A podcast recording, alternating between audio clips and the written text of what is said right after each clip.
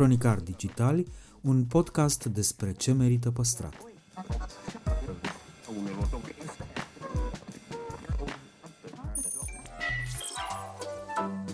Podcastul Cronicar Digital este proiectul echipei care, de patru ani, promovează patrimoniul în rândul tinerilor, scuturând de praf și prejudecăți interacțiunea cu istoria și cultura. Între Heritage și Cool, invitații, vedete, influencer și experți vorbesc despre propriile preocupări și pasiuni. Ne dezvăluie ce e important pentru ei și ar dori să transmită mai departe, care este relația lor cu patrimoniul românesc și ce înțeleg prin patrimoniu personal, pe cel și fan ca între prieteni.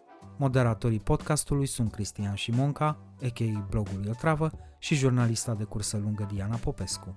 Noi episoade în fiecare joi.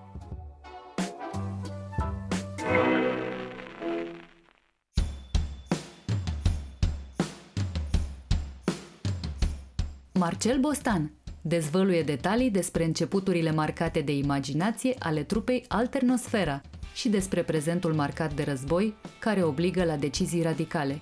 Problema noastră era că tu îți strângi valiza, ți-ai luat copilul, soția, ai urcat în mașină și repejor ai plecat. De exemplu, dacă au intrat tancurile. Și ce se întâmplă cu studioul? Înțelegi? Adică noi am luat o decizie pe intern că, băi, noi de plecat plecăm, dar hai evacuăm atunci echipamentul și care e sensul să mai facem naveta săptămânal Chișinău-București, Chișinău-Cluj, Timișoara, dacă vrem să fim în România și tindem spre asta. Și războiul a fost într-adevăr un, încă un argument pentru noi că am strâns echipamentul și l-am scos. Aflăm ce experiment aduce noul concept de show cu care merge în turneu și ce înseamnă de fapt muzica pentru solistul unuia dintre cele mai longevive grupuri din Republica Moldova. Interviu în secțiunea Patrimoniu personal. Orice gând îmi pare greu dacă calci în el. Orice gând îmi pare greu dacă calci în el. Orice gând îmi pare greu dacă calci în el. Orice gând îmi pare greu dacă calci în el. De 25 de ani, Holcim România este mai aproape de net zero, de o lume mai verde. Viitorul nu este scris, este construit, împreună.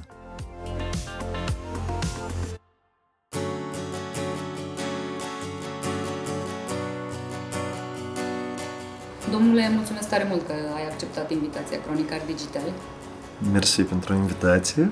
Ești un om uh, greu de găsit. Uh, mă așteptam să, să stai mai mult prin București în general, dar se pare că nu. Iată, am reușit să ne întâlnim în cele din urmă. De fapt, evit. Interviurile și intervențiile. Am crezut că eviți Bucureștiul. Nu. Venim, des, des ajungem la București, cu concerte, fără concerte, dar nu, suntem destul de des pe aici. Și cu interviurile și aparițiile înțeleg că ai o relație tensionată?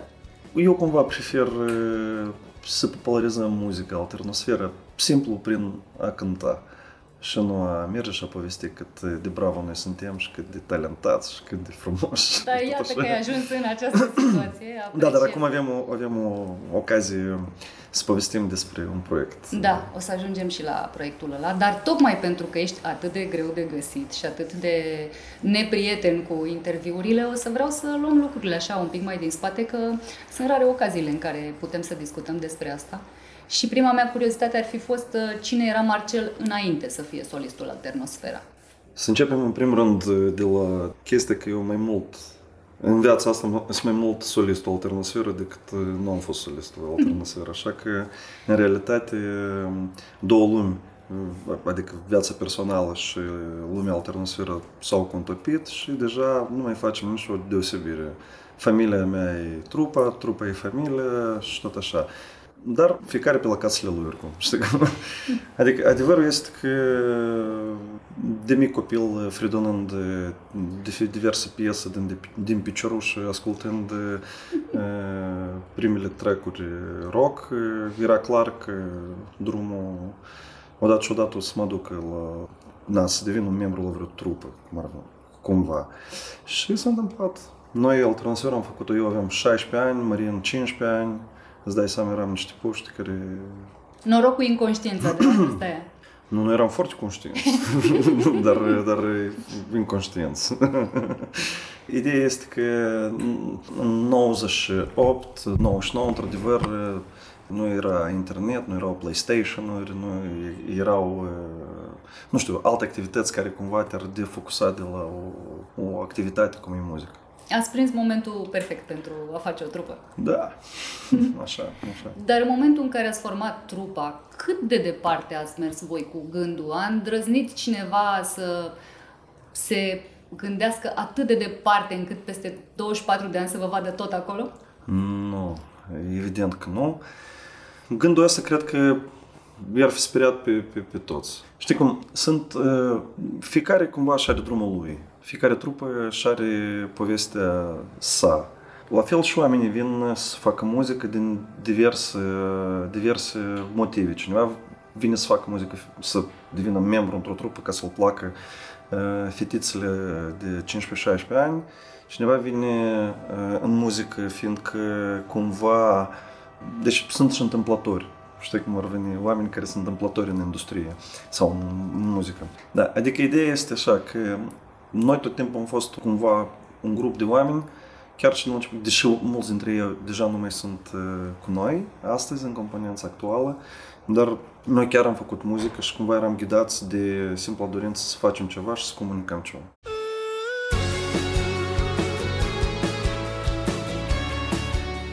Adică, deci eu cred așa și dacă nu ai ce spune, mai bine taci.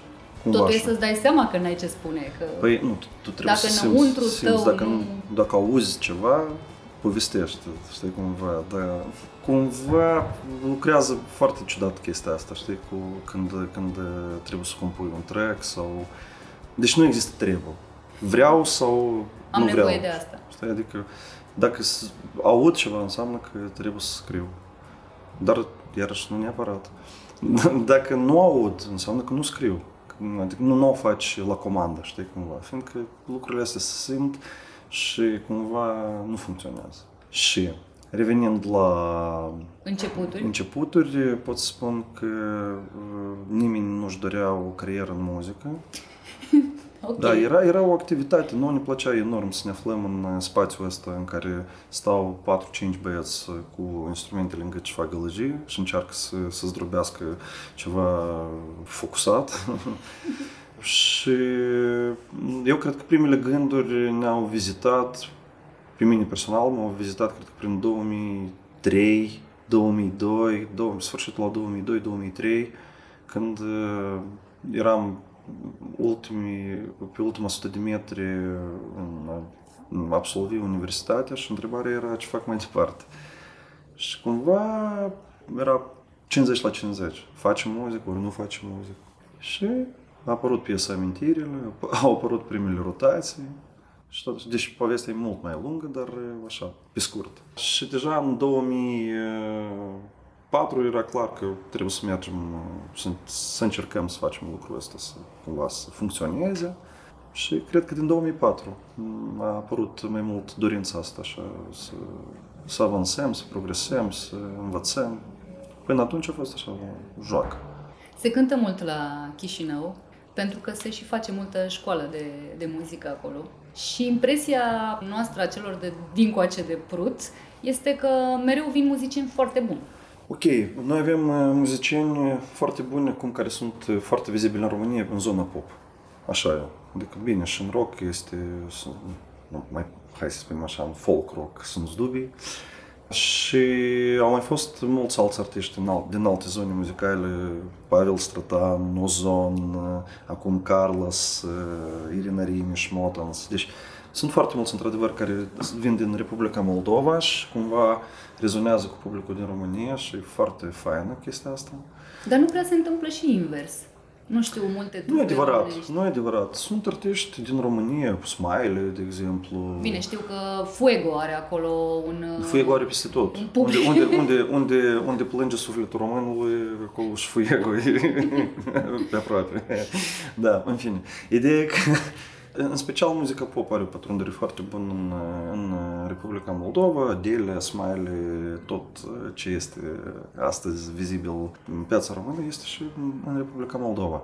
Adevărul este că noi suntem foarte mult expuși spațiului cultural rus, din cauza că foarte multe canale media, televiziuni, radioposturi se aud și sunt bine mersi în Republica Moldova și să nu uităm că 70 de ani de Uniune Sovietică și-au lăsat amprenta. Noi, moldovenii, suntem toți vorbitori fluenți de limba rusă, în mare parte, mai ales ăștia născuți până la 90. Uh-huh. Și pentru noi tot ce înseamnă produsul în limba rusă, adică el este cumva o parte din noi. Dar există și influență din muzica Evident. rusească actuală? Evident. Rușii sunt foarte talentați, e adevărat, dar și e dus, dus și întors, știi, cumva. Eu nu cred în general că, chiar am avut o discuție recent, nu, nu consider că este muzică rea sau muzică bună. Există muzică care e ta sau nu e ta. Și noi, ca, eu spun acum ca artiști, ca alternosferă, noi am crescut inclusiv și pe muzică care se vinea din, din, din Rusia. Și cumva mixul ăsta între muzica care, care vine din Rusia, muzica din Republica Moldova și, ca să spunem, muzica din afară, Europa, Statele Unite, cumva asta, toate, toate chestiile astea au conturat și un, un stil alternosferă. După divorțul de URSS, în Chișinău, în anii 90, se asculta rock, se asculta rock da. cam peste tot în Absolut. zona asta. Deci noi, ca consumatori, am fost în rând cu toate țările dezvoltate, hai să spunem așa. Erau și metaliști care ascultau tot ce înseamnă na, metale mai grele, Slayer, Metallica, Pam Pam și erau și băieți care erau pe, pe glam rock cu muzică din anii 80. Un pic de delay, da. Da, da, da. Dar noi ca consumatori am fost tot timpul în rând cu toți. Dar ca producători am avut probleme mereu, dar și am avut succes. Cum, cum sunt băieții de la Zdup și Zdup, cuibul, care, care într-adevăr au dat, au dat un tempo foarte bun pentru noi următorii, următorii artiști. Fiindcă eu sunt ferm convins în faptul că artiștii care într-o perioadă, de exemplu, actualmente, de exemplu, noi suntem vizibili ca artiști. Da? Eu sunt sigur că noi suntem responsabili pentru viitoarele generații care vin din spate. Foarte simplu funcționează tot povestea asta. De exemplu, eu sunt Marceluș, am 15 ani, mi-am făcut trupă. Acasă ascult Metallica, de exemplu, sau Nirvana, nu contează. Sunt foarte puține șansele că eu am să reușesc vreodată să evoluez cu ei pe scenă. Dar, dacă am să fiu bravo și colegii mei o să fie la fel ca și, ca și mine și noi să muncim împreună, să facem un colectiv bun, noi avem șansa să cântăm, de exemplu, cu cine? Cu ăștia care sunt mai mari și sunt mai vizibili, de exemplu, Zdop și Zdop. Înțelegi? E un început. Da, și atunci când există un artist sau artiști care ridică ștacheta, cumva, atunci ăștia care vin din urmă, din, de jos, cumva, sau sunt la un început, ei au un, un, un referenț clar. Adică se poate și la noi să faci, uite așa, de exemplu. Și dacă tu nu ai referințele astea, piața are mari probleme cu, cu calitatea muzicii care faci. De aia eu consider că în Republica Moldova toată povestea asta cu artiștii care au migrat puternic din Republica Moldova în România au, au și în spate și experiența care vine din Rusia, care standardele la ruși erau mereu foarte înalte, fiindcă Rusia e, e o, lumea rusă e o un spațiu imens, 140 de milioane, ei sunt foarte independenți, lor nu le trebuie America, lor nu le trebuie da. Europa, sunt bine mersi, mai sunt țările care au fost foste unionale, îți dai seama, deci e o, e o poveste care nu are cum să se termine în 20 de ani. Deci e o poveste care o să, o să mai dureze încă, încă 20 de ani. De-aia, cumva, artiștii care vin din Republica Moldova, cu siguranță sunt influențați nu, nu doar de artiștii din Statele Unite, Europa, dar și din zona aia altă. Și standardele erau impuse la nivel de unionale, cumva. Pe când România, fiind un spațiu cultural pur românesc, de exemplu, avea doar muzică care vine din exterior și la o populație de 20 de milioane, artiștii locali, de exemplu. Nu 140 de milioane. Și credem, asta se simte foarte mult. Spuneai mai devreme că s-a migrat dinspre Republica Moldova spre România în scopuri pur artistice, din motive evidente. Din uh, februarie 2022 încoace se migrează și din alte, din alte Republica motive. Moldova și România sunt același spațiu cultural. Ele, noi nu putem să spunem că Moldova e ceva separat. Pe acte, cred că da, acum, dar asta e o problemă care o să fie în curând soluționată, sunt sigur. Când politicienii o să poată să, să-și asume anumite decizii, eu cred că povestea asta se întâmplă într-o noapte. Se rezolvă tot. Dar atâta timp cât nu există voință politică, nu o se întâmplă. Și da, războiul care acum a distrus sau practic a licuit toată lumea de COVID, adică e o mizerie de, de, de, de, de nici nu știu cum să, să o calific. Deci e un lucru foarte urât. Ne-am, ne-am recalibrat toți viețile. Pacea a redevenit o, o chestiune care trebuie recâștigată. Până atunci era ceva normal, ceva de la sine înțeles. În timpul vieții noastre nu se întâmplase un război atât de, de dur în imediata noastră apropiere și tot iată că mult, suntem tot, aici. Totul este mult mai grav. Omul, în esență, niciodată nu își pune întrebări ce urmează cumva mâine, da? El, el interesează, dacă el azi are ceva în frigider și apă caldă, înțelegi ce vreau să zic, și cumva senzația că, că el este într-o zonă safety, deci tot este ok.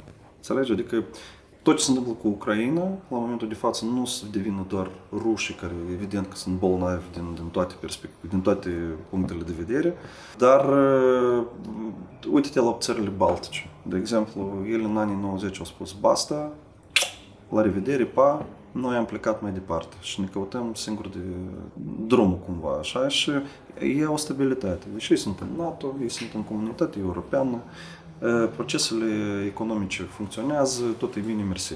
Pe când alte state, gen Republica Moldova, Ucraina, mai, mai sunt Georgia și mulți alți care cumva nu au avut clasa aia politică care să se dea din piciorușă și bine, oamenii au ieșit, poduri de flori am făcut, am făcut, au ieșit sute de mii în piața mării, mării naționale, am spus noi suntem români, am avut și imnul Republicii Moldova a fost deșteaptă-te români. Dar clasa politică și toate procesele astea separatiste, care sunt un instrument geopolitic foarte eficient utilizat de ruși, deci interesele imperialiste ne-au adus acolo unde ne-au adus. Pe tine ce se întâmplă de mai bine de jumătate de ani te-a dus la Sibiu. Ai decis să, să vii încoace. Problema este mult mai simplă. Noi, ca artiști, suntem dependenți de locul unde lucrăm. Noi petrecem foarte mult timp în studio. În timp am reușit să adunăm și să configurăm un studio foarte bun, așa în care am investit tot ce am ce n-am mâncat. tot, totul a ajuns în, în, a fost convertit în scule, în echipamente. Și când am început războiul, îți dai seama că noi eram foarte focusați pe tot ce se întâmplă, eram mega informați. Eu eram sigur că se începe războiul, dar nu știam că o să înceapă atât de, de brusc și pe atâtea direcții. În fine, problema noastră era că tu îți strângi valiza, ți-ai luat copilul, soția, ai urcat în mașină și repejor ai plecat. De exemplu, dacă au intrat tancurile. Și ce se întâmplă cu studioul? Înțelegi? Adică noi am luat o decizie pe intern că, băi, noi de plecat plecăm, dar hai evacuăm atunci echipamentul. No, noi oricum cumva se dorea să, ne, să, ne, să trecem cu traiul deja în, în România, fiindcă activitatea noastră, într-adevăr, e 99% în, în România. Și care e sensul să mai facem navetă săptămânal Chișinău-București, Chișinău-Cluj, Timișoara, dacă vrem să fim în România și tindem spre asta. Și războiul a fost într-adevăr un, încă un argument pentru noi că am strâns echipamentul și l-am scos din țară și lucrăm în continuare. Cumva asta a fost, de fapt, punctul, punctul care ne-a determinat să o facem repede, azi. Da, uneori ai nevoie de ceva dramatic în viața ta ca să te hotărăști mereu, să iei mereu, o mereu tu decizie spui de mâine, genul. mâine fac, mâine pregătim, hai încă o lună, hai încă două și tot așa.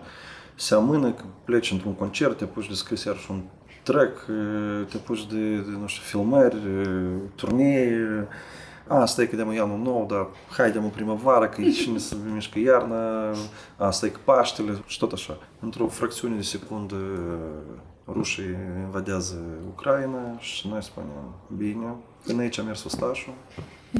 S-a schimbat în vreun fel viața voastră de când sunteți aici? Da, ne vedem mai puțin cu colegii, că noi doar trei, trei mm-hmm. persoane din trup am plecat. Restul din considerente, na, joburi, familii Familie. și alte, alte aspecte au rămas. Dar, cum spunem noi, unitatea creativă a plecat. și asta n-a perturbat absolut procesele. Adică în momentul în care avem nevoie să tragem ceva, colegii au urcat în mașină și au ajuns peste două săptămâni, de pe 23 până pe 26, ești la Sibiu, tragem vasul. În rest, cumva, cu, cu logistica stăm ok. Vă obligă să fiți un pic mai organizați? Nu neapărat, dar Știi, în Sibiu, de exemplu, comparabil cu Chișinău, e așa o atmosferă mult mai relaxată. Noi, de exemplu, imaginează așa, că noi avem studio, eu locuiam la două minute, trei minute, cum spuneau, la un cântec de studio. Ce frumos! Marin, Marin la un minut, Sergiu, chitaristul, trebuia să treacă un stadion, știi, cumva. Ok. Și era la stadion, și mai erau și alți colegi care erau tot aproape, dar na, în timp au mai, s-au mai schimbat oamenii. În fine, noi nu știm ce înseamnă transport public. Noi, noi cred că am economisit 2-3 ani de zile din viață, aflându-ne foarte aproape de studio. Și confortul ăsta este imposibil să-l asiguri în București, în condițiile actuale. Eu nu conduc. Uh-huh. Eu când mă aflu în mașină, eu ori dau telefoane, ori vorbesc, ori scriu ceva sau adică foarte rar când stau și prind muști cumva, știi, în salon. De aia să mă deplasez cu transportul, pentru mine ar fi o chestie infernală. Și... E ceva neobișnuit și chinuitor. Absolut. și în cazul dat, Sibiu este, cred că, un oraș foarte compact, micuț, da, pierdem puțin mai mult timp să ne deplasăm, dar ce vedem după geam e foarte frumos. Te inspiră. Aveți de colindat țara zilele astea cu nou vostru Colindele proiect. suntem de Crăciun acum. da, ok, bateți țara cu proiectul ăsta nou al vostru despre care aș vrea să-mi vorbești și să-mi explici tot începând cu titlul. Uf,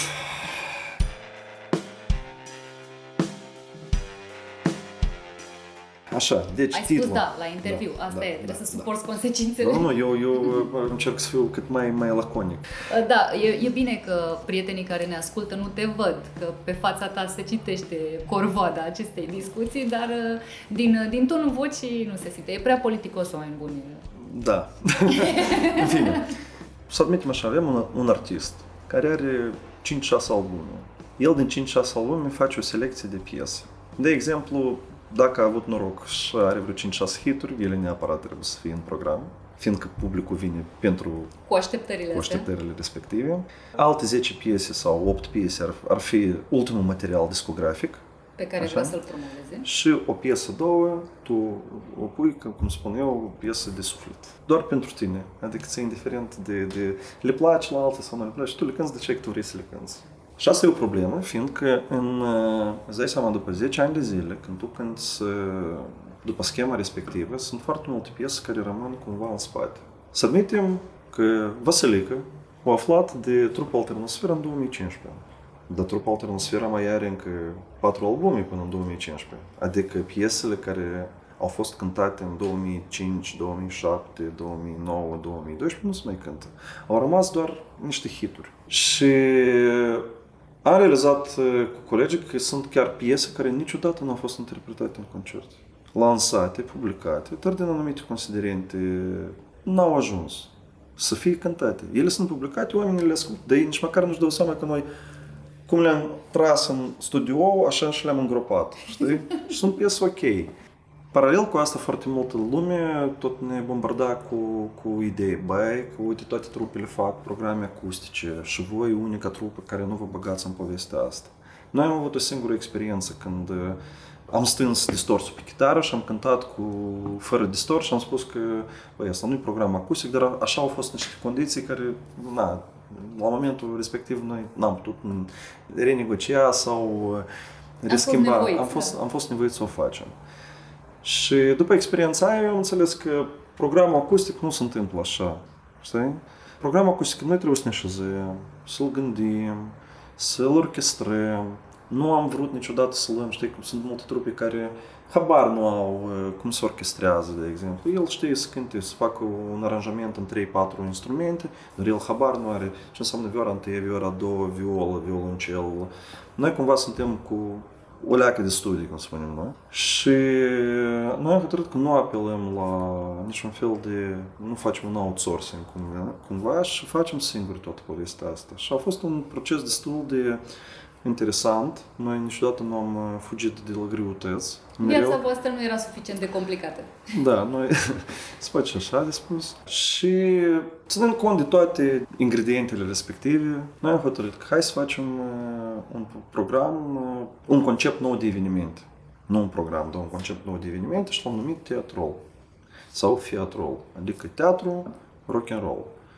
Adică noi mergem pe scene care nu sunt convenționale pentru trupul Alternosfera, când 15-20 de ani când doar în sel cluburi, festivaluri, Romexpo, arenele romane și alte hale industriale, cu oamenii în fața scenei, în picioare și dând în plete, fluturând în mâini, e cam greu să-ți imaginezi că într-o bună zi, când sunt într-o sală, da, de exemplu opera sau într-un teatru, de toată lumea stă bine frumos așezată și tu ești tot așa cu mințel îmbrăcat la cămășuc pe un scaun. E bizar exemplu. pentru voi să se întâmple asta sau a fost bizar la primul spectacol de felul Eu n-am stat așezat, adică eu nu, nu puteam, pur și simplu, fizic, nu, nu-mi permit.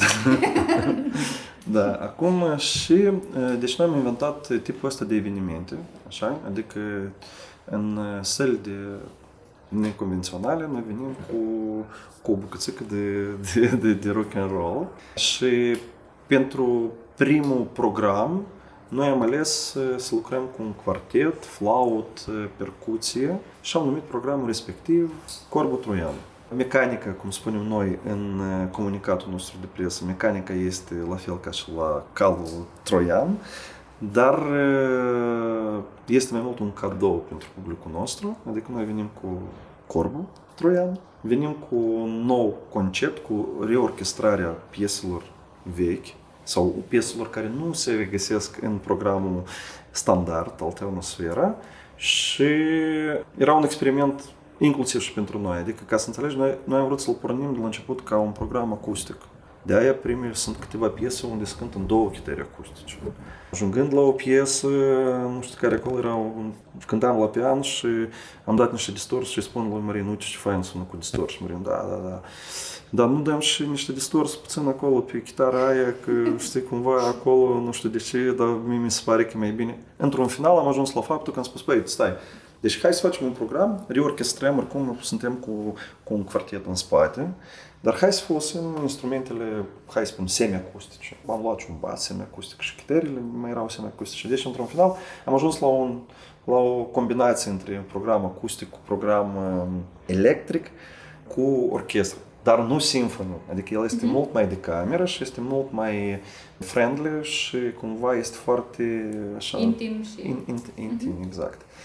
Dar la fel de alternosferic. Programul ăsta este interesant, faptul că multe din piese noi le-am abordat, le-am întors cu capul în jos și picioarele în sus. Adică tu, dacă ești un fan alternosferă și de, nu știu, hai să zicem, de 10 ani asculți alternosferă și știi toate track-urile, Ești auzind, un pic tu ești, tu ești într-atât de debusolat de unele piese că tu nu înțelegi ce se întâmplă. Și asta se vedea foarte bine în, în expresiile și în feedback-urile oamenilor la operă și prin asta ne spus de mult ne bucur. E un cadou, dar e un cadou care îi solicită. La un moment dat, probabil că oamenii zic, a, stai mă, că asta e piesa aia, dar mi-a luat 3 păi, minute păi jumate noi, să mă prind. Noi am făcut, noi, noi am testat chestiile astea. Aha, ați făcut experimente. Exact, am pus la oameni piesă și spun, hai repede, ce piesa asta e? Și el, colegii noștri din Chișinău, și le-am pus, era tot așa, wow. Ceva se întâmplă. Ce s-a întâmplat? Da. Și faza care, că, de exemplu, acum noi mergem cu teatrolul, cu Corbul Troian, după care teatrolul o să migreze, încă nu știu în care parte, Dar el o să migreze sau spre Symphony, unde băgăm greu, dar tot e teatrul, dar o să numească cumva altfel. Sau plecăm într-o, încă într-o chestie și mai lights, cum ar veni un program acustic fără de E cor. foarte interesant că lucrul ăsta pare să vă surprindă și pe voi în permanență. E ca și cum E foarte voi bine. nu știți la ce să vă așteptați. Îți spun, după o lună de lucru intensiv, ultima lună înainte de lansarea la operă, am lucrat doar cu teatrolul. Și imediat, dacă nu, 29-30 septembrie a fost uh, lansarea și pe 3 era un concert la, la Timișoara, dar cu electric. Eu așa de mult așteptam concertul ăsta electric, știi, cum să, să dai drumul la draș, cum spunem noi, știi? noi am făcut la multe din piesele astea care sunt cântate în teatrol, noi am făcut transpozuri uh, în armonie, le-am coborât să cânt mai calm, știi? Și când am ajuns la concert, la probele de sunet și am început să cânt piesele care, de exemplu, nu, standard care le cântăm. Eu zic, wow, noi așa de sus cântăm? adică eu așa de tare mă încordez în, în concerte, că la teatrol tu cânti așa, hei, hei, știi? Iată, trebuie să te adaptezi la programul Nu, dar pe e care fain. ți l-ai făcut singur. Asta e... Nu, e fain, Te-ai adică băgat în e, asta. e, e, absolut alt, alt vibe, e foarte interesant și asta, într-adevăr, dezvoltă foarte mult e, și comunicarea în trup, în, în, în, în tot ce înseamnă aranjamente și următorul material care urmează să-l lansăm. Mai durează? Pe 23 noiembrie lansăm primul single și cred că odată la 2-3 luni de zile o să mai scoatem Încă încă un 3, teaser. încă 3-4, încă 3-4 single-uri, după care în 23 sigur o să vină album. Noi în 22 am vrut să-l scoatem, dar din cauza iarăși la tot ce se întâmplă pleacă, vină, e complicat. Lucrurile cumva acum s-au mai eh, liniștit, trecem iarna, E o încercare asta. A devenit o încercare asta cu Dar domnul trecutul Hrubaru de iernii. la, de la Rock FM mi-a spus să nu, să nu fiu pesimist, că o să fie bine. da, dacă a zis el, ești foarte relaxat. După 20 plus de ani de trupă, uh, n-ați ajuns, cum spuneai la început, să cântați alături de Metallica. Am o vagă bănuială că nici nu v-ați umplut de bani. Care e marele câștig al anilor ăstora de, de alternosfera? Marele câștig, pentru mine, de exemplu, trupa e ca, ca, ca, ca o terapie, în mare parte. Adică, știi, dacă în, până în 2007, de exemplu, a fost o poveste, adică tu e- eram foarte infantil, știi, cum, cum spunem noi, romantici. După 2007, trupa a avut o perioadă destul de complicată, în care trebuia de conștientizat ce facem mai departe. Și chestia asta a durat până în 2011. În 2011 noi iarăși am spus, hai să ne pornim cumva la drum, vedem, hai, hai, hai, hai, hai, hai, încet, încet, încet, încet. Și pot spun exact că dacă până la alternosferă îți dai seama că nu pot spune nimic și sunt cine eram. Iar uh, după 2011 încoace pot spun cu certitudine că este ca, ca un leac. Adică știi cât e de bine să te cunoști. Cred că ai auzit desuri când, de exemplu, mamele noastre sau uh, părinții noștri, ajungând pe la vreo 60 de ani, încep să, să spună, a, toată viața mea am muncit pentru tine, pentru voi, nu am făcut asta, nu am făcut asta, am economisit acolo, ca să te cresc, să te... Nu. Și ai auzit. Eu nu cred că copiii sunt responsabili pentru nefericirea părinților. Stimă și respect pentru părinți, fiindcă, într-adevăr, trăiesc pentru copii, dar uh, eu cred și sunt sigur că fiecare individual trebuie să fie fericit. Și dacă el e fericit la 60 de ani, înseamnă că și copilul lui e fericit. Și nu pot să reproșez, de exemplu, unui copil. Dar asta e un proces de autocunoaștere. Și chestia care, că tu când ești la 30 de ani, sunt un tip de probleme, la 40 de ani sunt alte probleme și tu cumva lași la o parte tot ce înseamnă autocunoaștere. Adică oamenii nici nu practică să-și pună întrebări incomode. Iar uh, aflându-te mereu într-un contact direct cu, cu publicul la care tu vii cu niște mesaje, tu trebuie în primul rând, înainte ca să formulezi niște mesaje, trebuie să te autocunoști. Și astăzi, uh, de asta eu spun că muzica e o terapie, fiindcă înainte ca să spui ceva, trebuie să vrei să spui sau să ai ce să spui. Dacă nu ai ce spui, nu taci. Înțelegi? Cumva așa funcționează. De aia, muzica e și un proces care te chinuie, de exemplu, și totodată e și un proces care te eliberează și te face să, să te autocunoști. Din păcate pot să spun că eu pe tine doar te-am chinuit astăzi. Îți mulțumesc tare mult că, Drag. că ai rezistat și uh, baftă multă cu, cu tot ce va să vină. Baftă! Mersi. Spuse el fie, cu, o să fie, cu o să fie. ultimele puteri. O să fie bine. O să fie bine, da. A spus și domnul Crubaru de la Rock FM.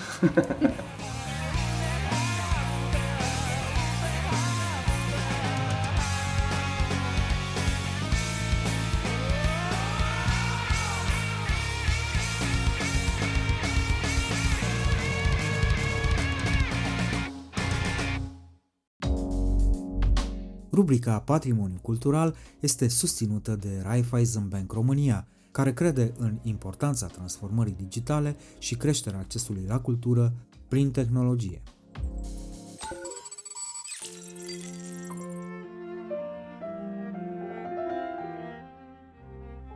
Răzvan Popovici explică de ce, spre deosebire de mulți alții, iubește Bucureștiul, deși a colindat planeta, un muzician fiind prin definiție un cetățean al lumii. Ne spune cum se aude liniștea la Santori Hall din Tokyo și de ce vienezii sunt cel mai vibrant public din lume. Povestește cum și-a luat doctoratul în organizarea de spectacole cu 17 ediții de sonoro și de ce ar fi mult mai ușor oriunde altundeva. Primul festival pe care l-am organizat este în Germania, anul viitor împlinește 20 de ani, deci un pic mai repede decât de 3 ani înainte. Și organizăm de foarte mulți ani uh, un festival și în Italia, așa că am un pic uh, termen de comparație. Și adevărat, școala românească este extrem de bună, adică după aceea să organizezi ceva la Tokyo, Zurich sau Berlin este foarte ușor. Interviu în secțiunea Cultura la purtător.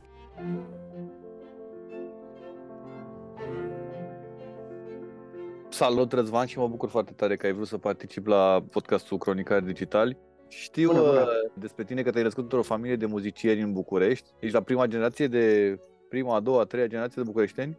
A, mai multe, mai multe. Mai Cred mult. că sunt a treia, a treia, a treia. Wow! Cum e București pentru tine? A, eu ador Bucureștiul. Uh, Îmi place foarte mult pentru că, um, nu știu, mie îmi dă un uh, spațiu de apartenență. E foarte interesant. Am cum la 15 ani am părăsit România, mai precis Bucureștiul și am crescut după aceea în Germania și am trăit în multe locuri. Am trăit uh, la Paris, la Salzburg, la Freiburg, la Londra, la Berlin. Uh, nu știu, ce cel mai mult uh, mi-a plăcut uh, aici și între timp m-am și căsătorit, așa că pentru cei care au emigrat uh, la sfârșit de an 80, început de an 90, n-ar fi fost, nu era imaginabil vreodată că se vor întoarce în România, dar iată că baza s-a reîntors în România. Dar ce aminte care e prima ta, care e prima amintire a ta legată de, amintire muzicală legată de București?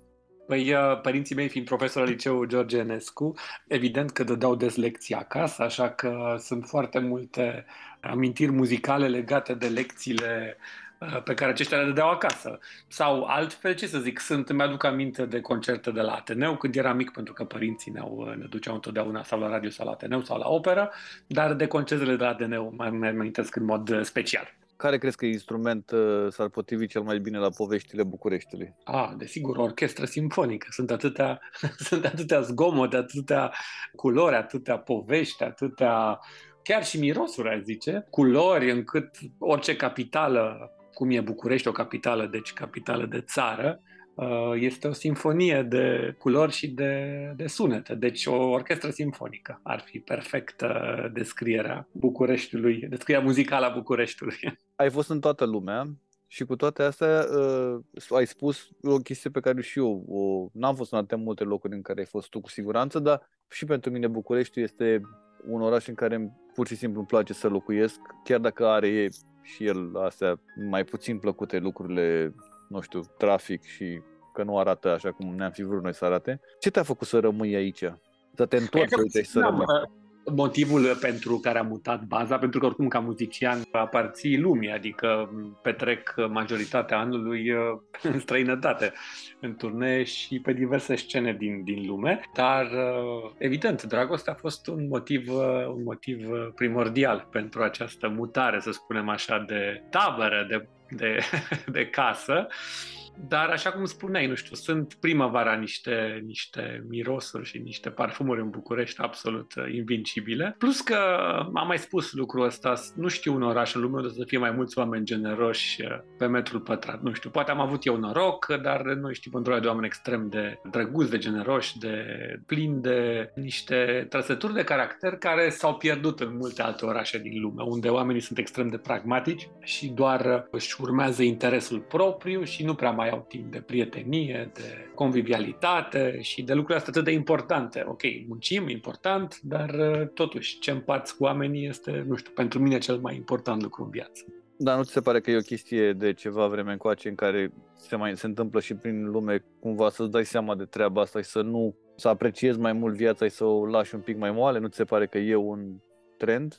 Sigur că da, sigur, sigur. După, după ultimii doi ani, evident, mulți oameni au început să-și dea seama că sunt pe lângă muncă și alte uh, lucruri importante care nobilează munca de altfel, pentru că dacă ai, ești mulțumit și satisfăcut din punctele celelalte de vedere, că este prietenia, deci emoțional, amoros, după aia sunt spiritual, sunt tot felul de lucruri importante în viață și nu poți doar să după aia scrie pe piatră de mormânt, pe cruce, că cum i-am văzut, văzusem într-un cimitir în Germania odată, scria Arbeit war sein Leben pe crucea acestui domn, adică tradus în limba română că munca a fost viața lui.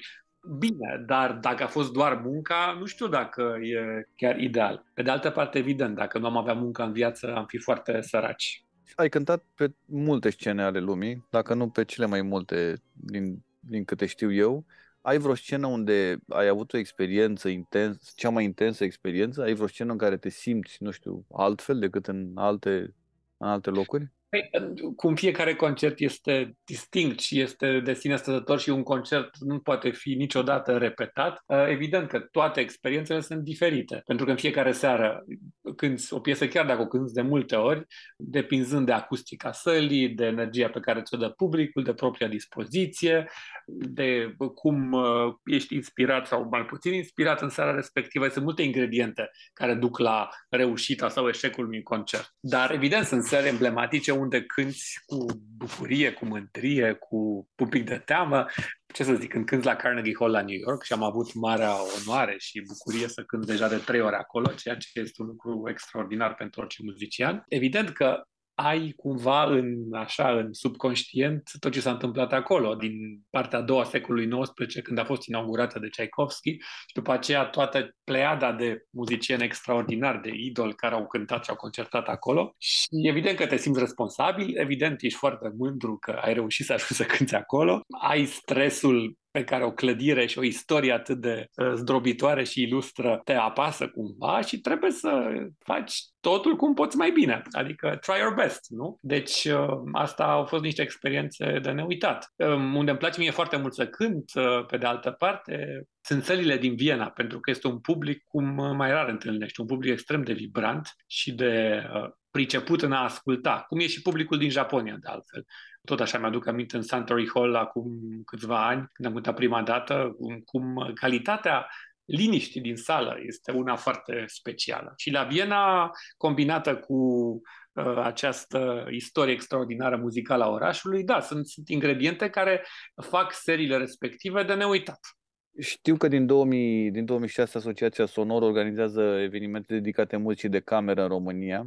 Cum ți se pare că a evoluat uh, publicul? Apropo de ce ziceai tu mai devreme, de sălile care vibrează Cred că ce am reușit cu Sonoro pe parcursul acestor uh, mulți ani uh, a fost un fel de renaștere a muzicii de cameră, pentru că înainte să începem noi cu un festival dedicat special muzicii de cameră, cu toate că toată muzica se desfășoară într-o cameră, deci uh, doar muzica Chiar, de, de ce cameră. se numește muzică de cameră? Nu, pentru că sunt de obicei muzica de cameră se cânta în saloane, deci în săli un pic mai spații și săli un pic mai mici, mai mai minione, să zicem așa, uh, pentru un public mai restrâns. Dar acum se cântă muzică de cameră și la Ateneu, se cântă muzică de cameră în UBB la Cluj sau în Palatul Culturii din Iași, deci în săli mari, sau la radio, evident, la fel din București.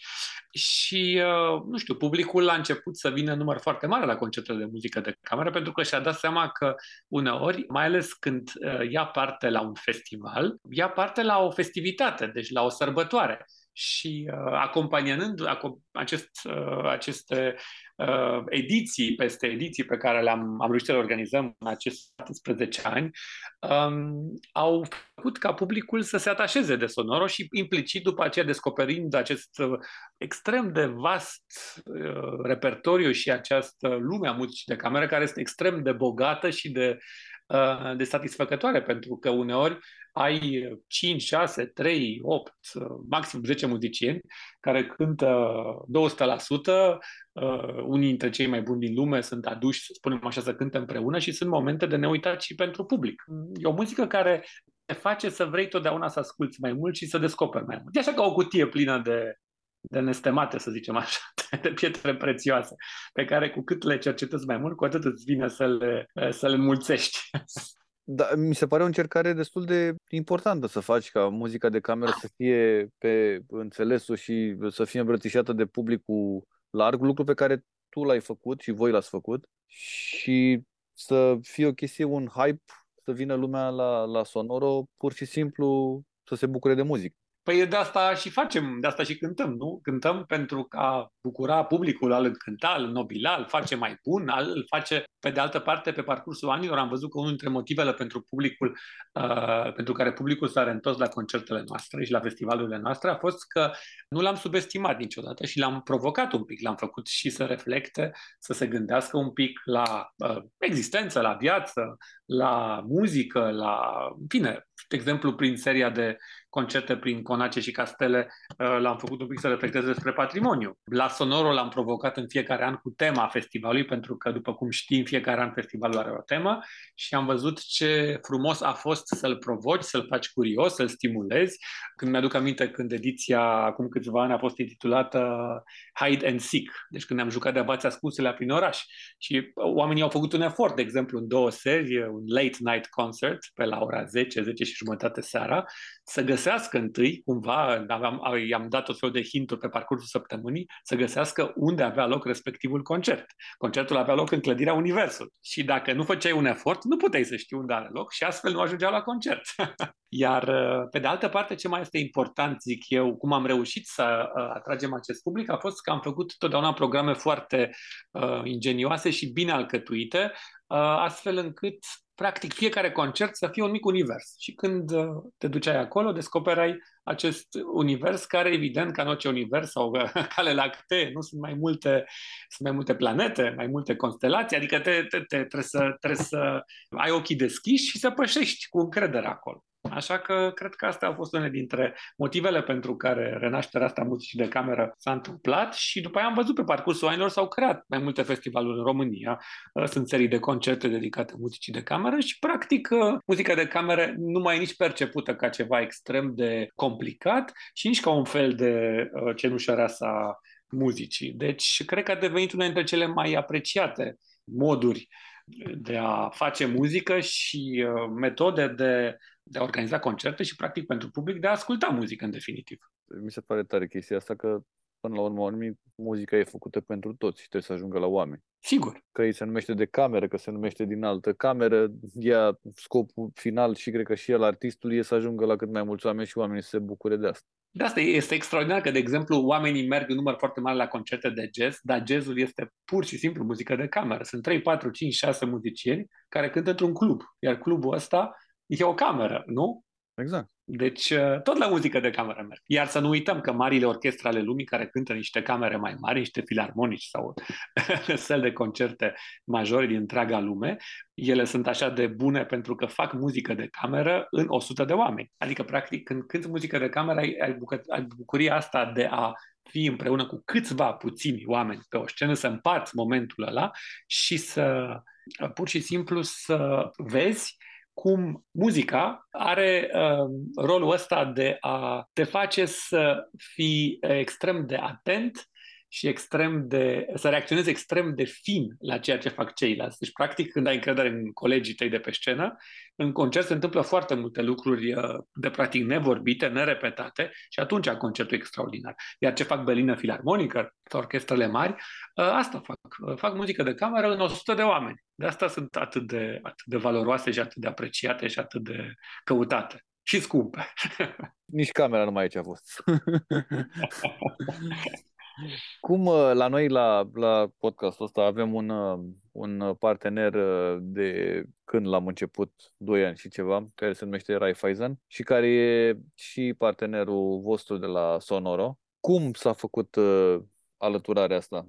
A, cu Raiffeisen suntem parteneri din cel de-al doilea an al Festivalului Sonoro, deci colaborăm de 16 ani, extraordinar și sigur simbioza asta pe care am construit-o și susținerea perpetuă și importantă pe care Raiffeisen ne-a dat-o, ne-a făcut să construim un festival nu doar top în România, ci unul dintre cele mai căutate din, din Europa. Și Aici se vede clar când o companie descoperă potențialul unei inițiative culturale și se alătură și după aia construiesc împreună pe termen lung, pentru că 16 ani, zic eu, este un, o vârstă și o colaborare chiar pe termen lung, care ne-a făcut pur și simplu să ducem împreună festivalul la această reputație și la acest renume. Deci, important, din ce am văzut eu din acest parteneriat, este noi am oferit totdeauna o calitate cea mai bună, ei ne-au susținut și împreună am reușit să creăm, între timp a zice chiar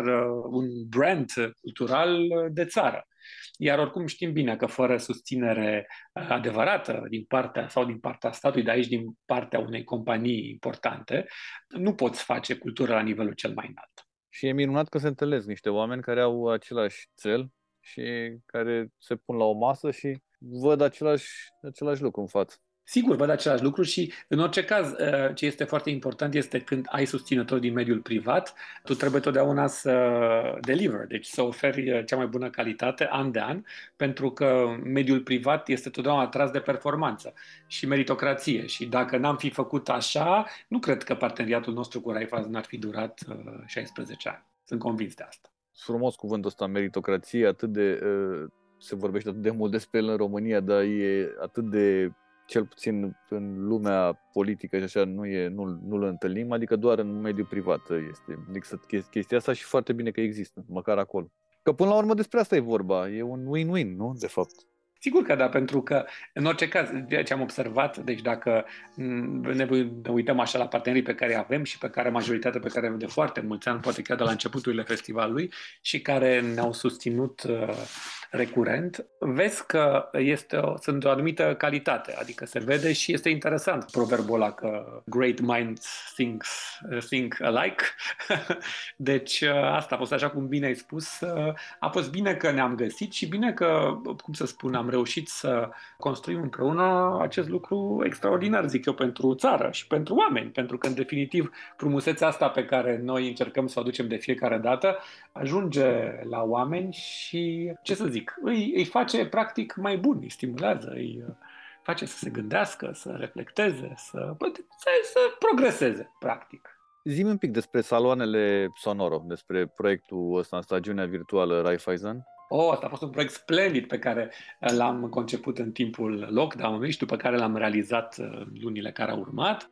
Sunt uh, câteva episoade muzicale interesante, inedite, care până la urmă au, uh, zic eu, îmbogățit uh, un pic uh, viața oamenilor care au fost un pic debusolați în timpul lockdown-ului și după aia în an, anul următor, când nu se prea putea merge la uh, concerte, când uh, era un pic uh, greu să ieși din casă, unii nu aveau curaj, alții se putea, dar încă nu îndrăzneau și am adus, zic eu, cinci episoade, dacă nu mă înșel, de muzică foarte, foarte bună și uh, unde, unele din ele unde și umorul joacă un rol important, dar am zis să facem ceva uh, mai special, uh, deci niște saloane, practic, uh, pe care le-am dus în salonele oamenilor, aceste povești muzicale.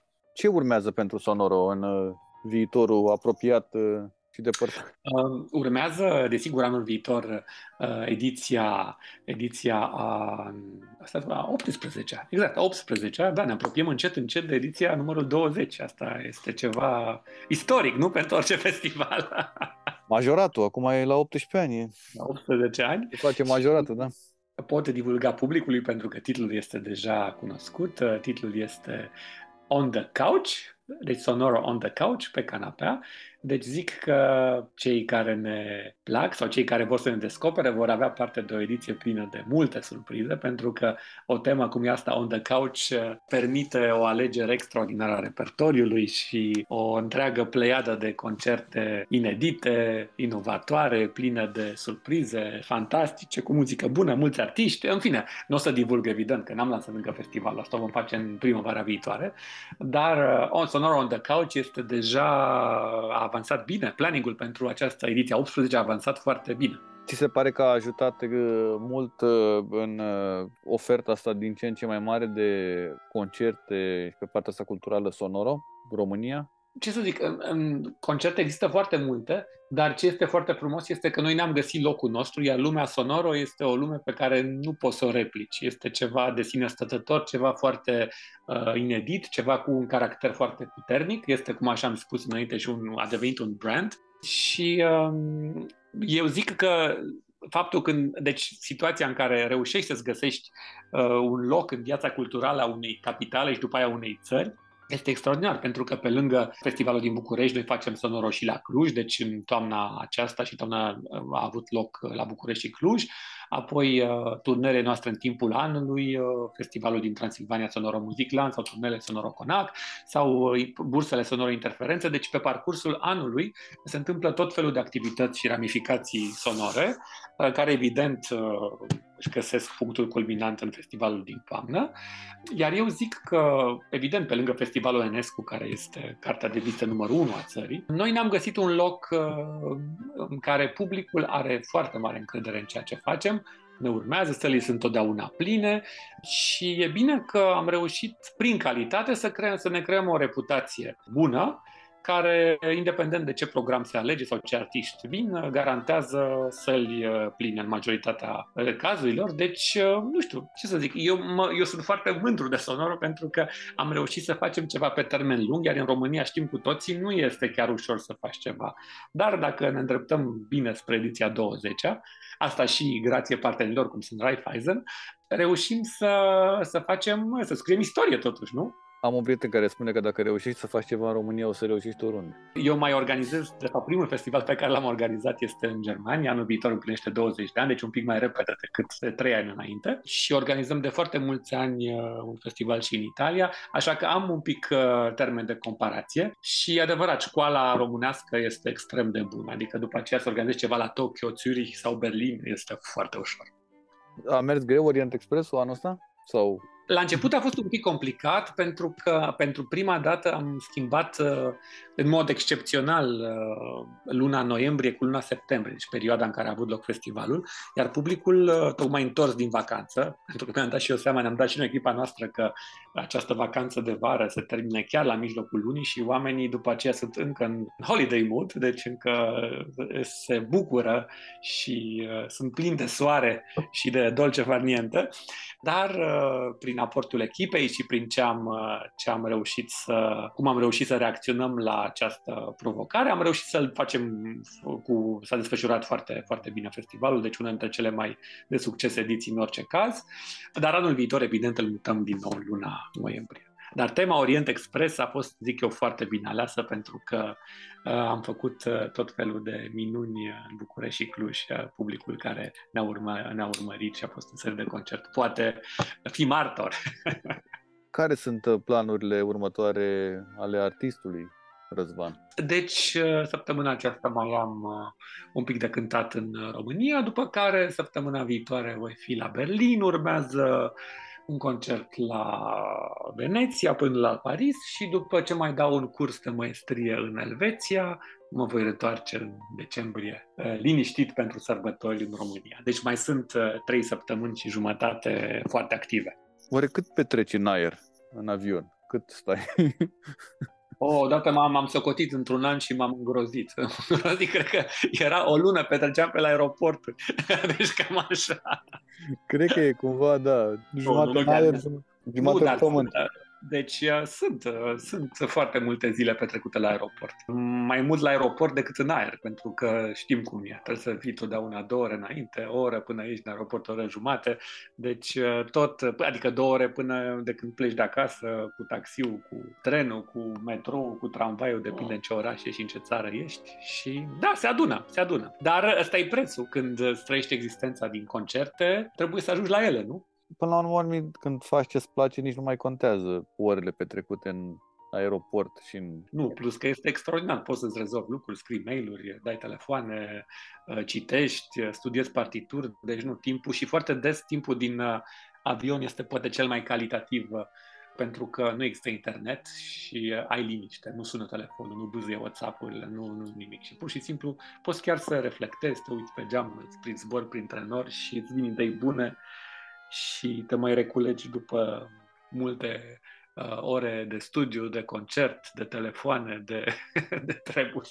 Și mie mi se pare că e un timp în care pur și simplu nu ai niciun fel de nimic nu te poate, în afară de doamna aia care poate să te întrebe din când în când dacă vrei apă sau ceva, în rest nimeni nu-ți face absolut nimic. Dacă când am, mi s-a întâmplat să văd când am ajuns acum din Peru, acum câteva zile am revenit, era internet în avion, în Air France și pur și simplu nu i-am dat drumul. Adică aveam un vecin care era amorezat și scria mesaje de dragoste non-stop, a scris 11 ore mesaje de amor. Uh, nu, nu l-am deschis. Am, uh, nu o să-l deschid niciodată în avion. Doar bine, doar dacă e vreo urgență, sigur, dar nu cred. Liniștea e foarte prețioasă asta aroganță supremă, știi că dacă cum nu știu câți ani în urmă ai fi alergat după Wi-Fi, acum nu mai vrei să mai îl accesezi. Da, cred că momentele fără Wi-Fi, fără telefon, fără vânzoleala asta electronică, cibernetică sunt extrem de prețioase, din ce în ce mai valoroase. De asta concertele noastre rămân mai departe locuri, oazele de liniște pentru oameni și cred că o să devină în ce în ce mai importante. Nu mai vorbim de liniște că nu mai e zgomot de fond și pur și simplu e liniște și din liniștea asta se naște, crește muzica, da, nu mai știu multe locuri unde e liniștea asta totală, unde chiar poți să te bucuri de ceva doar tu și cu lucrul acela care este muzica și cu vibrația aia care poate să aibă loc doar în sala de concert. Vreau să-ți mulțumesc și cer scuze că te-am întrerupt de la... Na, ce faci tu de obicei? Nu, dar nu mă întrerup, a fost o plăcere. Repetat, da, da, da, da. Da, na, era, repetai. Probabil că era mai important. Fiecare lucru e important când îl faci, nu? Da, da, da, da, da. Și oricum e o plăcere de fiecare dată când uh, ești foarte efervescent așa și uh, aproape că îmi vine acum să mă duc să mor pe bicicletă să dau o ture de București după cum mi l-ai prezentat așa, cu toate că de-abia am venit acasă. Îți mulțumesc foarte mult și îți doresc uh, cât mai mulți ani și frumoși cu Sonoro și baftă mult în toate proiectele pe care le faci. Mulțumesc și eu foarte mult, mersi și mai rău rămânem în legătură, că nu se știe ce lucruri mai, mai punem la cale.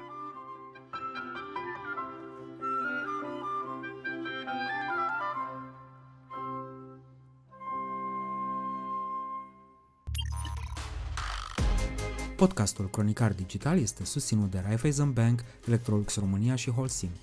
Partenerii proiectului sunt convinși că prin accesul la educație, cultură și tehnologie putem deveni cea mai bună versiune a noastră.